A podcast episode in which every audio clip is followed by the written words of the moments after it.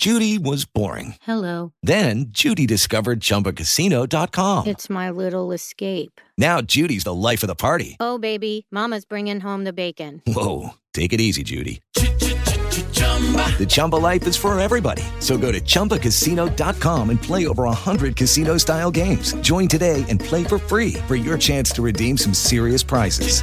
chumba ChumbaCasino.com. No purchase necessary. Void where prohibited by law. 18 plus terms and conditions apply. See website for details.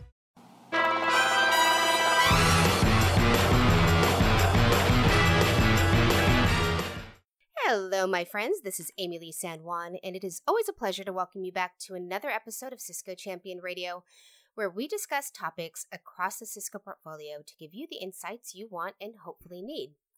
Before we get into it, just a couple of announcements. The IT Blog Awards is now open to community voting. Please, if you haven't yet, check out the finalists and vote for your favorites. And secondly, we are now accepting Cisco Champion 2022 applications. So if you're interested in becoming a part of this amazing group of technologists, please apply. The application period is open for a limited time, and you will find those links in the show notes below.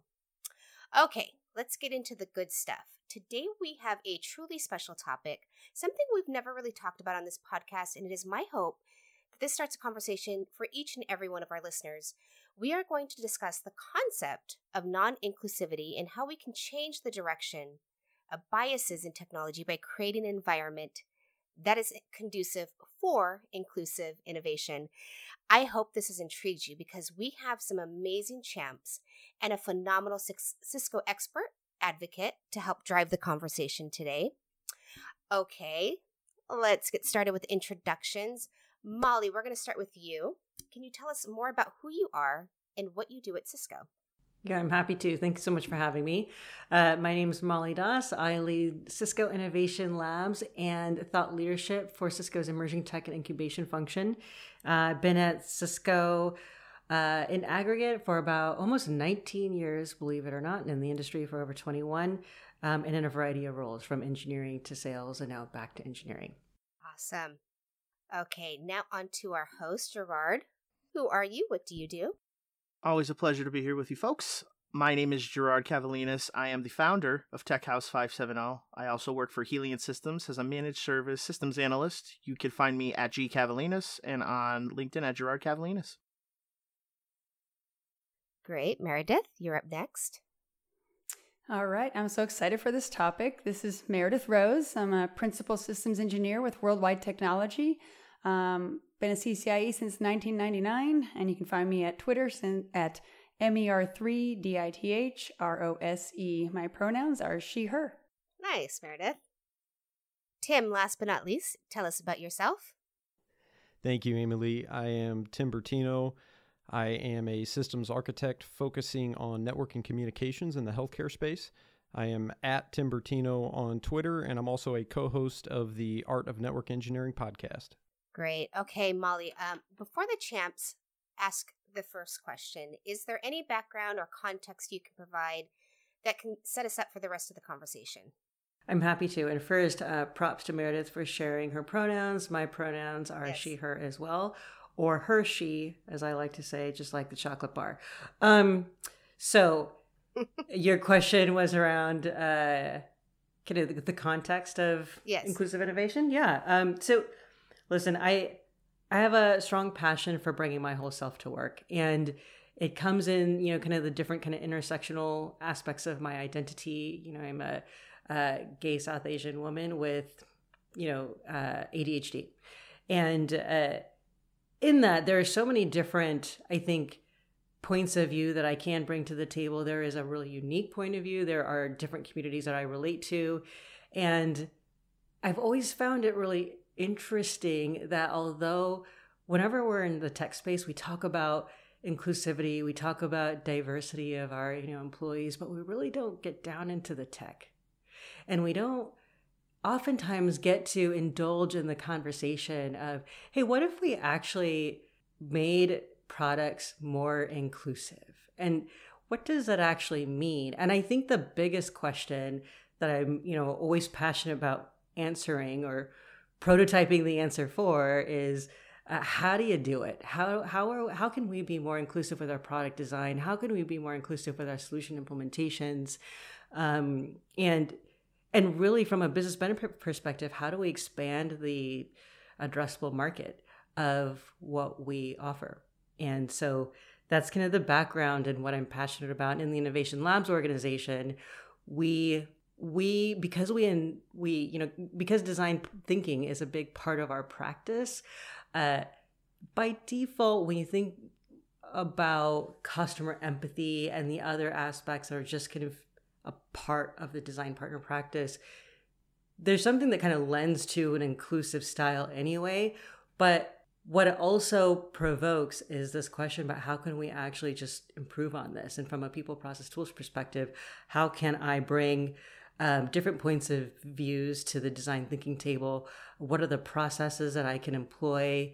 Um, who are the people that I can talk to when I'm conducting my user interviews? Am I actually truly being diverse? When I'm testing my product, am I actually keeping in mind the test criteria that would make sense from an inclusion perspective? All those types of things. So that's kind of the space that we live in. And uh, again, it's really from my own personal passion it's just about let me just bring my whole self to work and that's what i tell my team uh, let's just bring everything that we have and everything that we bring to bear because by default that'll actually just make better product. So Maulie we talk about inclusion right down to the code. So just like you said we're talking about the products and the technologies that are out there. Uh, let's get deep right into it. What are some of the what are some examples of the challenges that we're seeing in different types of technology or issues that are caused that are that are within the actual programming or the or the product uh, products themselves? What are some examples that you see out there that are challenges? Woo. Okay, so well, there's so many. Um, I think that, well, let's start with like the non technical examples. I queried my team um, when we were looking into this early on about, hey, what are some examples of non techie products out there or things out there? Um, and one of our developers started to talk about uh, college desks, you know, that have the arm either on the right hand side or the left hand side. So there's like kind of like this narrow part uh, of the desk that where you can actually rest your elbow. And then there's a larger part of the desk that comes out in front of you where you can write your notes or write your exam. Now in most college halls you will find or lecture halls you'll find that the majority of these desks are for right-handed people. Uh, the challenge is finding a left-handed desk. And even if you find them there's usually only one or two. They're usually in like this far corner of the room. Can you actually see like you know the media that's being shared by your professor? And then like and this was like you know just being so studious when i was growing up this sounds like my worst nightmare which is um, having to write in you know for an entire exam for like one hour and not in the entire time not being able to rest your elbow because you can't find a desk that suits your needs being a left-handed writer. And um that's something that kind of just sat with me and was really profound. I was just like wow like that's that's hard. Um another example and this is one that's a little bit more personal to me because it's it really frustrates me and makes me feel like I'm doing something wrong, which is the automated soap dispensers that uh, I think early on when automated soap dispensers came out in, you know, restaurant restrooms or in movie theater restrooms, uh, they weren't actually tested with um, dark skin in mind. So when you wave your hand underneath the sensor, the light that it's projecting would reflect off of white skin but would be absorbed into dark skin. So as a result, you would find a lot of people with, you know, my skin color being, you know, um, being a South Asian woman, that I would be frantically waving my hand underneath the sensor and the soap would come out and like, this is not my fault. you know, this is this is this is frustrating. Oh my goodness. So that's kind of like a non-tech example. On the tech side, there um there are aspects of inclusivity when we think about um, colors, like in gaming, um, if things are like only red and green in a game, some folks who can't distinguish, right? That's really tough. From if you if you identify with being colorblind, that's really hard. And I think in the gaming environment, especially um, as gaming becomes, hopefully, it continues to do this more inclusive. Um, that's that's something that like is important to look into.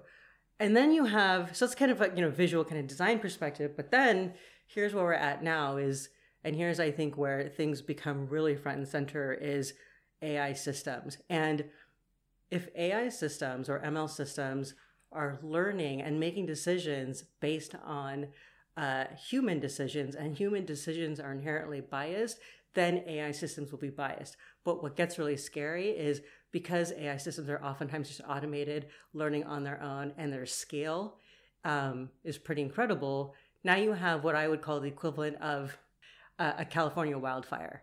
Um, or just a wildfire in general. It's just moving so fast and is really difficult to contain.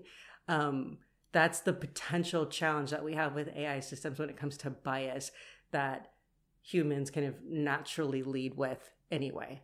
Um, being aware of that, being able to combat that is something that I think all of us own. So those are some examples.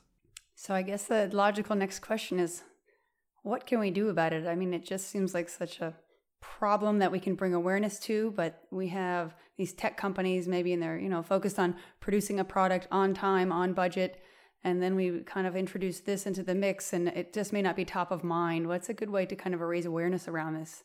So we I mentioned people, process, and tools earlier. Um, one of the things that we try to make sure we do is uh, leverage Cisco's employee resource organizations for additional input and insight. And so, as an example, um, you know, our employee resource organizations cover a variety of employees, um, characteristics, demographics, etc.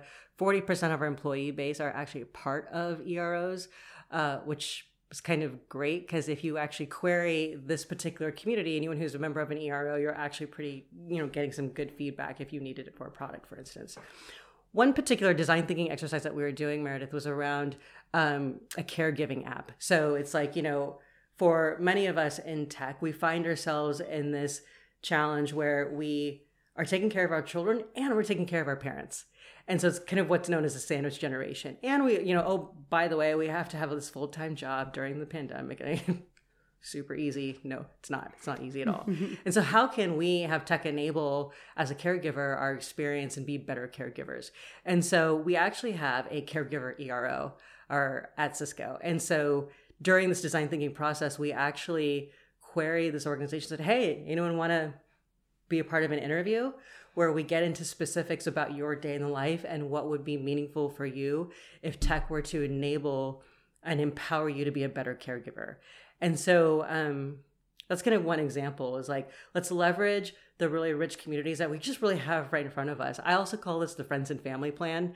Like, oftentimes when we design at work we're, we're all really good at compartmentalizing and just thinking about like kind of like the narrow demographic of people we want to serve. But you know the thing to ask ourselves is like would i recommend this to my best friend or am i including my best friend or my mom or my family or my sister or whoever into a potential into this design scenario? And if i did would i do anything differently? And even just kind of the, those pressure tests are really nice to do. So that's people. Process is, well, uh, definitely embracing design thinking, embracing group thought. Uh, design thinking allows for that to happen. Even in a virtual scenario, we've managed to figure that out. Uh, but the other part of this is uh, sponsoring people with passion as well as smarts. And in the innovation organization, of course, we have senior tech talent. I mean, there are some amazing engineers in the ET&I organization, but we also have some really passionate people in certain verticals like healthcare and manufacturing.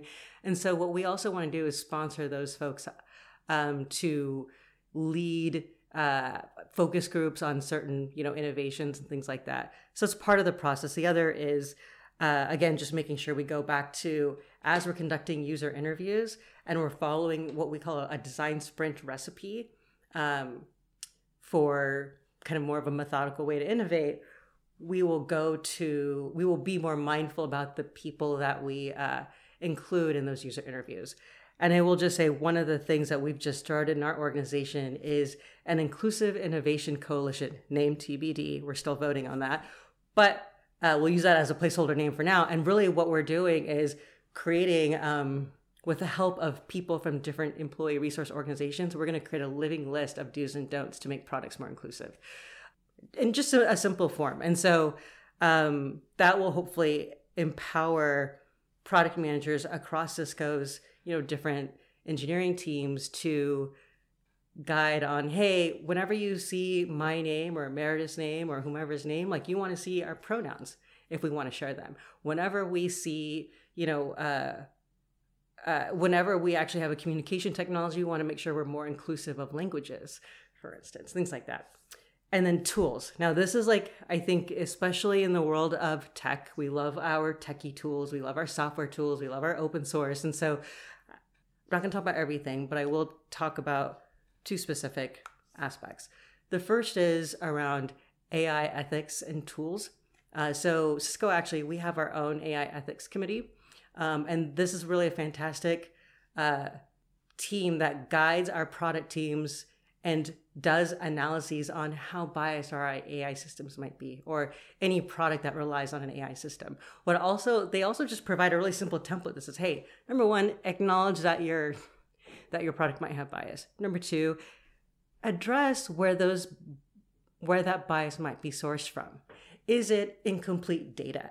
Is it um, is it something else? Are you actually using a proxy like a zip code or gender to inform a different decision or different outcome? Be aware of that um, and just acknowledge it. And then have a plan on how you might mitigate that bias moving forward. So it's actually a really helpful tool and framework for us to use.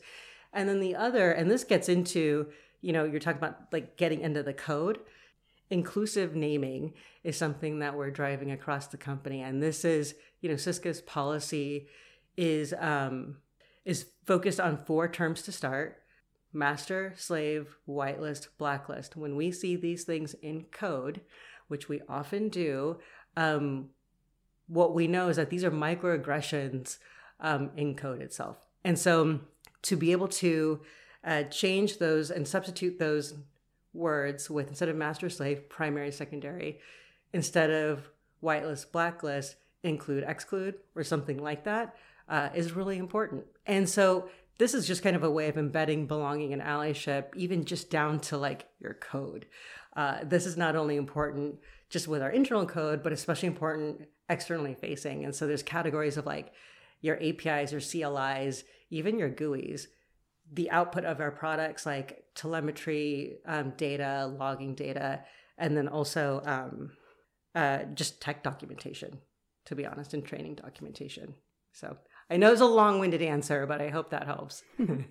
That's so interesting because when you think code, you're thinking ones and zeros. This is just a digital product of technology.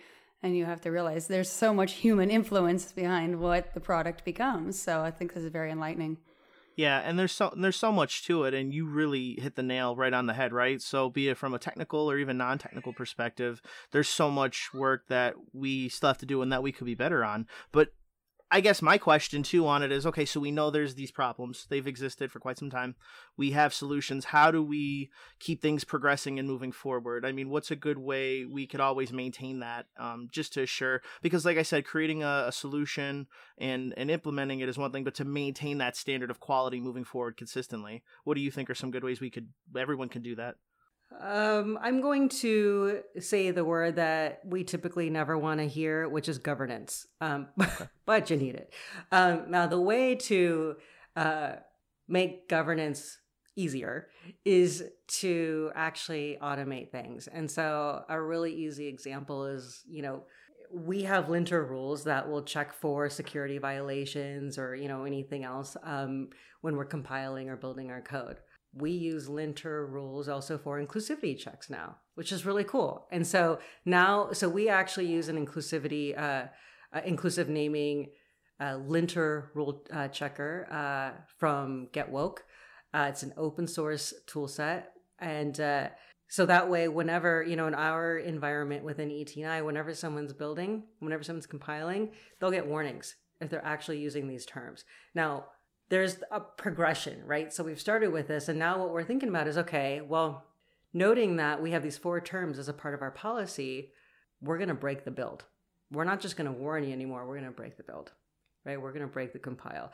That's one aspect of like governance and automation. The other is that if we sense, you know, if we've missed uh, the occurrence of one of these terms in our code, um, we will automatically file a bug All right. Now, this is also a way of kind of automating or kind of having this be a part of your engineering flow anyway which is like if you have a bug whether it's like you're hitting a corner case or you're you have a security bug or something like that you you see these terms you have an inclusivity bug.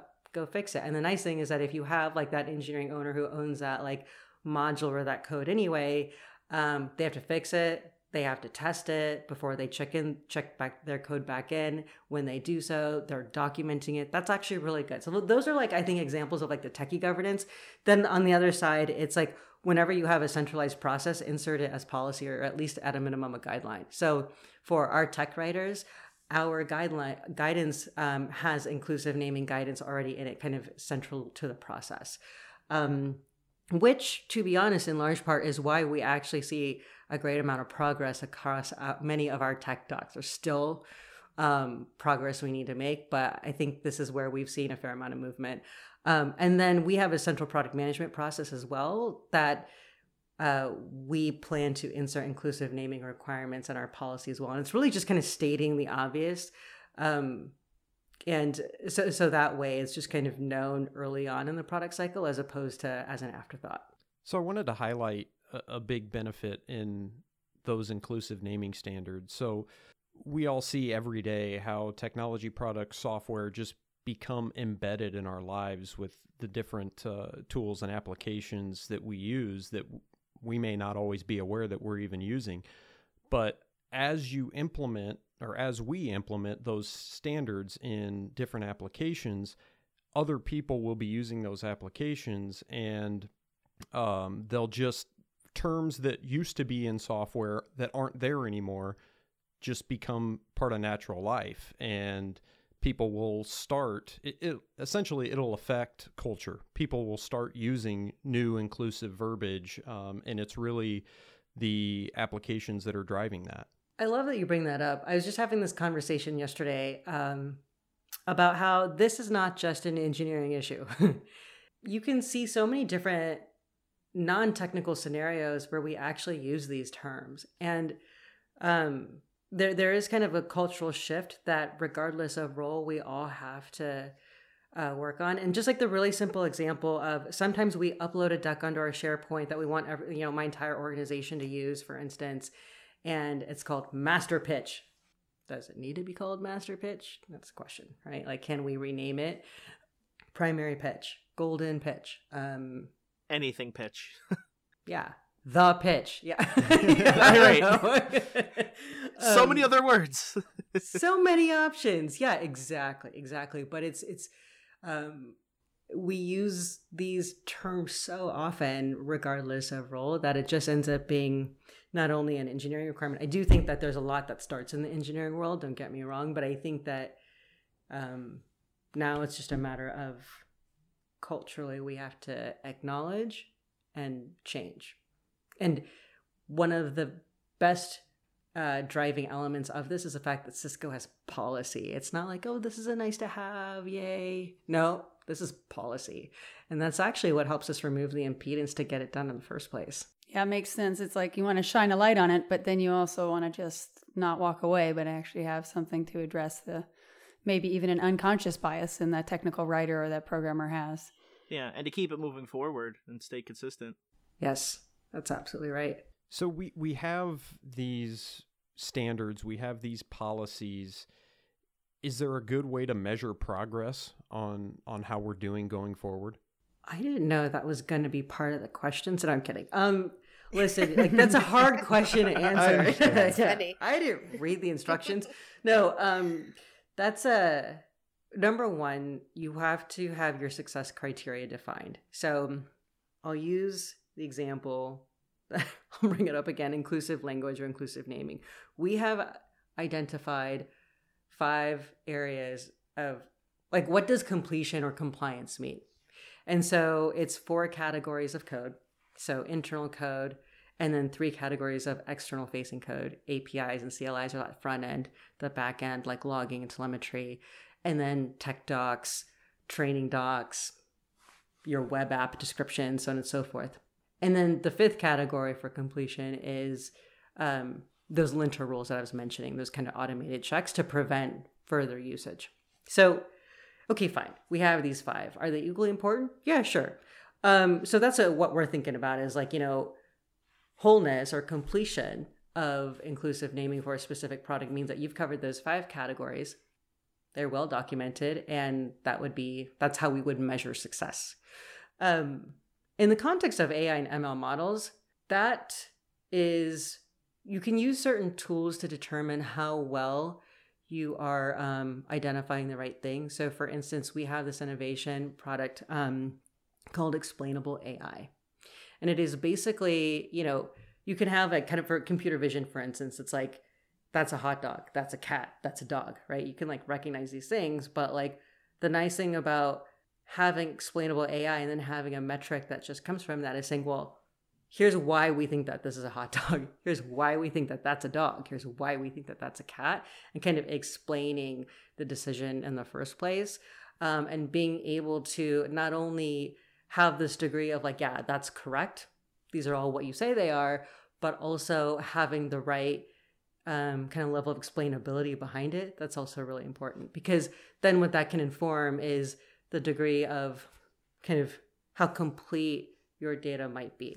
Um, I'll pause there. That's a great question. No, that that makes sense. I, I a big reason I ask that is because I always try to frame that in my head when I'm gonna take on any task is if I'm gonna say that I have a goal in something, to me there has to be something concrete. There has to be something achievable yeah. and, and measurable. And I, I just wanted to get your take on that as, as far as uh, inclusivity in products. I think that there's always a here's my measurement. Here's what here's my criteria for success, and you know here's how I'll measure that and then there's always an and. So it's a yes and type of story. Because i don't think that that just means that your work is done you know? Yay no one's racist anymore. It's like well hang on a second. Like there's you know we all have our biases. We all have um this is we have to automate and have these governance checks in place to like make sure these things don't happen. It's definitely one of those things having the checks and balances help because even at the end of the and you, and you guys everyone has just said it you know it's not something that's going to go away on its own. We need to be proactive as well. We need to be sure that what we're doing is going to steer this in a more inclusive and positive direction because and this is that's why I was really honored to be on this episode because there's a lot that I'm unaware of, right? That the way I the way you know to frame things into a better perspective, having three daughters of my own and, and how to teach them because that's also a big part of it is, you know, not just the impact we're leaving and the way we're taking this, but for the next generation, you know, and to make them aware and to understand to be conscientious of, you know, the way they approach things and the decisions and making sure everything's inclusive, be it technical or not. Yeah. And I just remembered I was going to mention earlier, which is the and part of, you know, kind of evolving our inclusive checks is just around being thoughtful. So, something that I found really cool, our cable team has done a fantastic job of um, in, incorporating inclusive naming and um, they're actually one of the reasons that they've helped us identify like what completion means but what they've also done is they've said, you know, we want to just look through our code and just understand when we're using the instances white and black, what's the context? Now, if it is to describe and like label, you know, different categories of colors, this is the red data, this is the yellow data, this is the black data, this is the white data, this is the orange data. Okay, maybe that that context is benign. Okay. But let's just at least study outside of whitelist, blacklist, why would we be using the terms white and black? What is the context? Because if it is in the context of inclusion versus exclusion, that's problematic and that's something that we should think about. And I think you're right, that's actually you know exactly where you're going, which is like, what is the next piece? This is an evolving space, and let's try our best to not just like complete the policy and say, "Yay, we're done. We get this A." You know, like it's actually how do we think about improving it? The other thing that I'll add is um, when we employed our linter rule in our SRE uh, platform, there was a fair amount of feedback from our global engineering audience that, hey, this is a very US centric issue. Okay, fine, I'll snap in its policy. But hey, by the way, there are some terms that are also microaggressions in code that you're not including that happen to be really offensive to a global audience. And so now there's this responsibility, and that feedback's huge how would we know? Right? That so now we can say, okay, well, how do we actually contribute back to our open source linter uh, linter rules, um, or how do we just add them for ourselves? That's actually that's like kind of in the spirit of moving things forward and ultimately making sure everyone feels like they can belong. Yeah, I think that's kind of leads to my question is how can we become better allies? We're we're consumers of this technology and it seems like the right direction as they're suggesting is to provide kind of a continuous feedback to the makers of the products or of that documentation. Maybe we can file a bug when we see something like that. How can we help? I love I think that's like the first step is like number one asking how we can help. Like I think like we, we actually just had um our first kind of pride LGBTQ plus or what we call it Cisco Pride allyship uh safe space to ask dumb questions hour yesterday. It was like our launch event. And um we're obviously we're still figuring out that name too. Um, but it really is a safe space to ask dumb questions. And you know, the the key point that we wanted to end our conversation with is like just asking the question, how can I support you? Um, I don't think we we ask that conversation in the context of like I'm going to mentor someone or like you know maybe it's someone on my team, but why wouldn't we do that in the context of allyship? And again, going back to people, process, tools, or people that I work with, like how can I actually make them feel like they belong? Like that's huge. It's a really important question to ask. And sometimes you'll get a really like easy answer, like, no, I'm good. Or it might be kind of, you know, based on a certain circumstance or scenario. Well, I kind of needed that in this particular, you know, in that meeting. I need you to have my back there. Or it might be, you know, I'm only like in the context of LGBTQ allyship, it's I might only be out, out to you, but I'm pretty closeted to the rest of everybody, and my own coming out journey is my own. all right, okay, got it. And just being kind of aware and understanding of that, and asking if you don't know where to start, just ask, how can I support you? I think from a process perspective, kind of embedding and being aware of like, okay, are we pressure tests? Are you always like, could you talk to different people? Would it add value? Would it add diminishing return to? understand that. Um, but no doubt it's likely going to add value. Um, and then on the tool side, that's where, you know, in tech, I think even like if you find it, calling it out, right? I like to, there's that common term if you see something, say something. This is no different. And if we call out as a community more microaggressions, whether it's in code or in design environments or even in brainstorm environments, um, that, those are all really meaningful. Um, and I'll just say like one of the easiest ways to do this, and I try and do this every day, is um, find someone in the room who's not talking during one of your meetings and ping them on the side. Like sometimes folks are introverts and they're just like, no, I'm good. Don't need talk, processing, listening, maybe silently judging everybody. I don't know, but like that's fine. you do you, right? But like pinging them on the side and just saying, hey, checking in. How are you doing? You've been a little quiet. You good? Um, and sometimes people are like, I'm just trying to get a word in. And so what I say is, well, let me know if I can, I can help with that. Like I can, I'm very happy to interrupt people. or if someone says, you know, um, no, I'm good. I'm just listening, just taking it all in. You say, all right, cool. Well, I'm here if you have any questions or anything like that. And I think everyone can benefit from your point of view in case you feel, you know, so inclined. And then some folks are like, I'm good. And just kind of leave it at that. And it's like, all right, that's cool, you know. Um, no answer is wrong. But it's more about like that, just kind of check in and just making sure that if there's just someone that's just quiet in the room, um, making sure that they know that they have a voice too and that they're being seen. Because I think at the end of the day, it's like if you can have inclusion, you can have diversity, but you're going to bite yourself in the you know what if you have only one or the other and you do not have both. So if you have a diverse team, but you're not being inclusive, then there's always going to be someone who's not participating in your conversation. And your innovation, your strategy, your product will not get the benefit of their point of view. On the other side of it, if you're being super inclusive, but you're not super diverse, you can be a team that's thick thieves. But if you don't have anyone that's like bringing in that different point of view and is um, challenging the status quo, then you're not innovating. And so it's kind of country and rock and roll. Taylor Swift, you got to have both. But uh, that's a that's what we try and uh, th- that that's the why. You got to have both. There's a couple key words there in what you just said, Maulie, that that kind of triggered with me, and that was uh, being thoughtful and being aware. I, I think it's so easy in certain scenarios to just accept things or verbiage because that's just the way it's always been. And I think we need to be more thoughtful, more aware of things that we see and say to kind of just take that second step back and and think about things from other people's perspectives and make a conscious decision on what I'm about to say next. Does it make sense?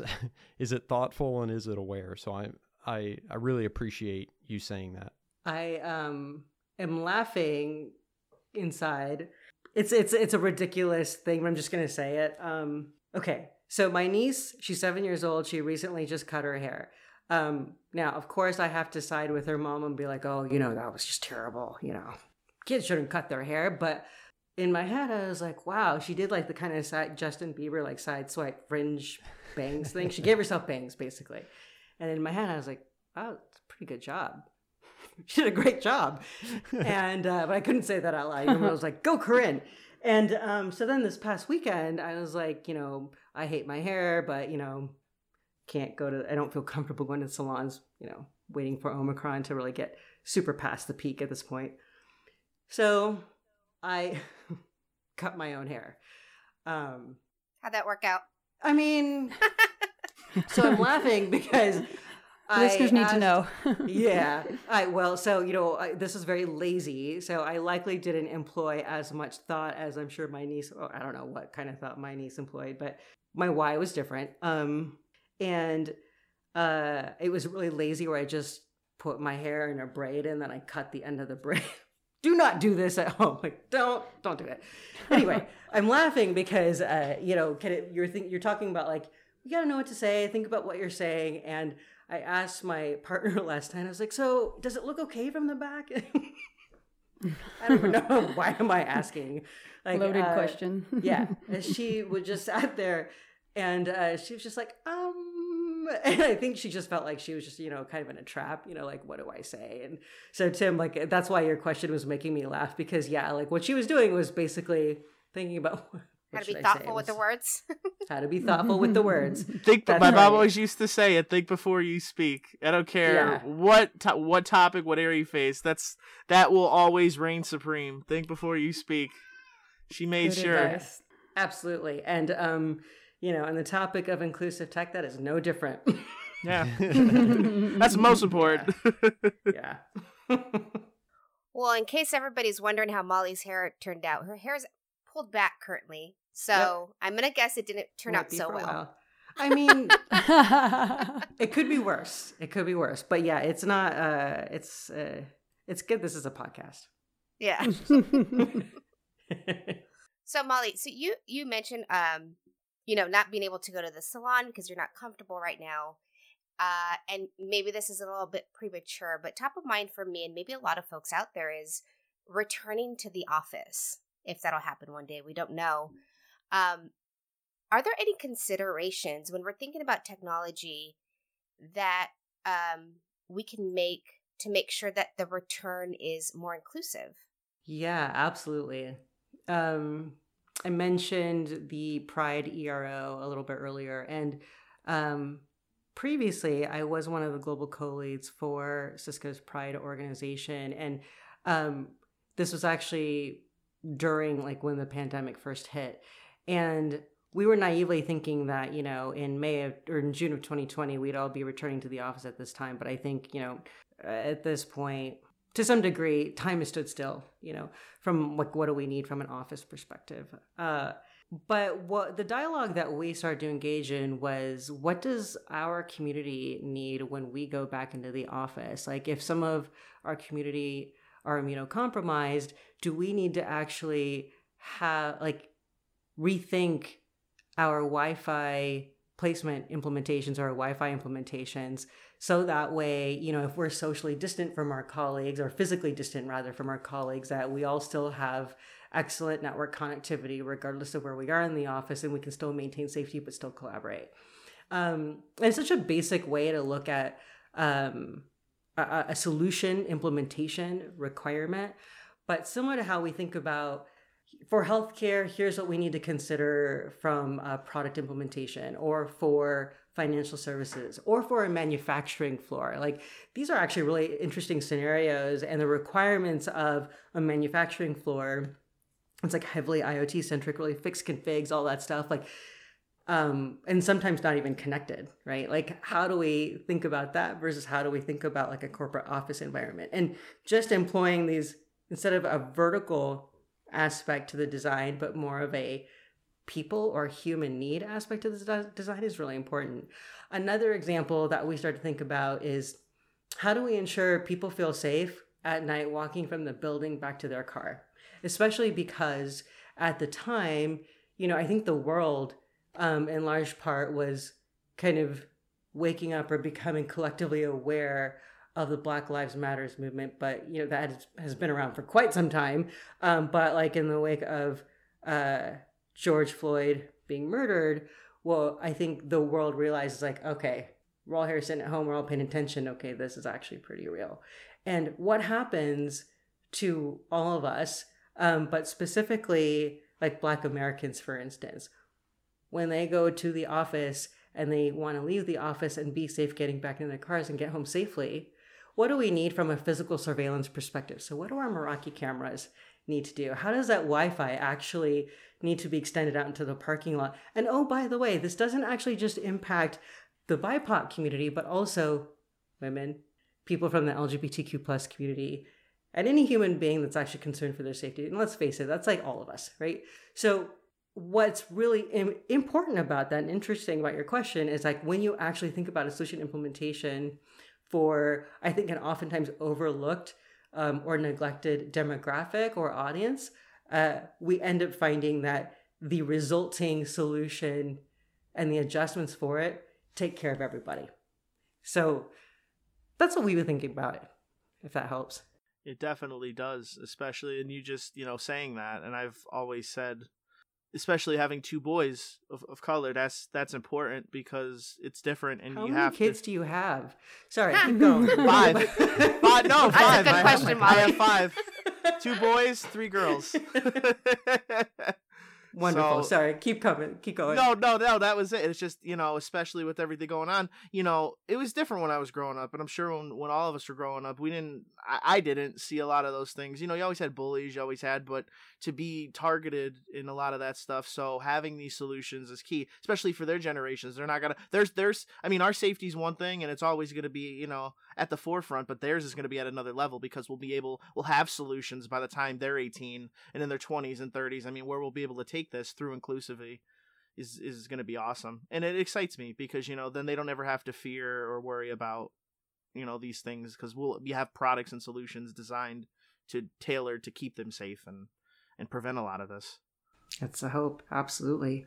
I I'm- always say I'm it's the spider that's right it's the spider-man rule though it's like with great power comes great responsibility um, there's always going to be a way that bias creeps up into our systems um, but like we've been talking about it's about being thoughtful Well, I just want to say what a great topic this has been. I know you're looking to wrap us up, but just thinking about so much focus on diversity and inclusion in hiring processes and so forth. And we've just taken it, kind of peeled back the layers and said it's, it's deeper than that. It's not just, I hired this many people that have this, identify with this group, or it's just like really embedded in some of the things that we can really shine a light on and take a deeper look at what's all around us and, and become more aware and more thoughtful.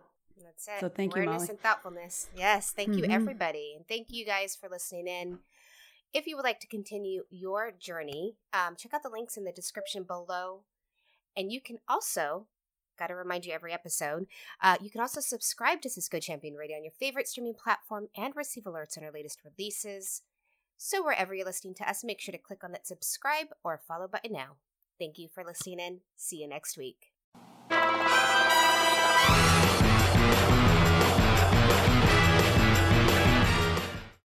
Lucky Land slots, you can get lucky just about anywhere. Dearly beloved, we are gathered here today to. Has anyone seen the bride and groom?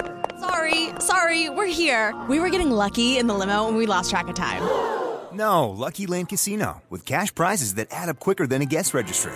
In that case, I pronounce you lucky. Play for free at LuckyLandSlots.com. Daily bonuses are waiting. No purchase necessary. Void were prohibited by law. 18 plus. Terms and conditions apply. See website for details.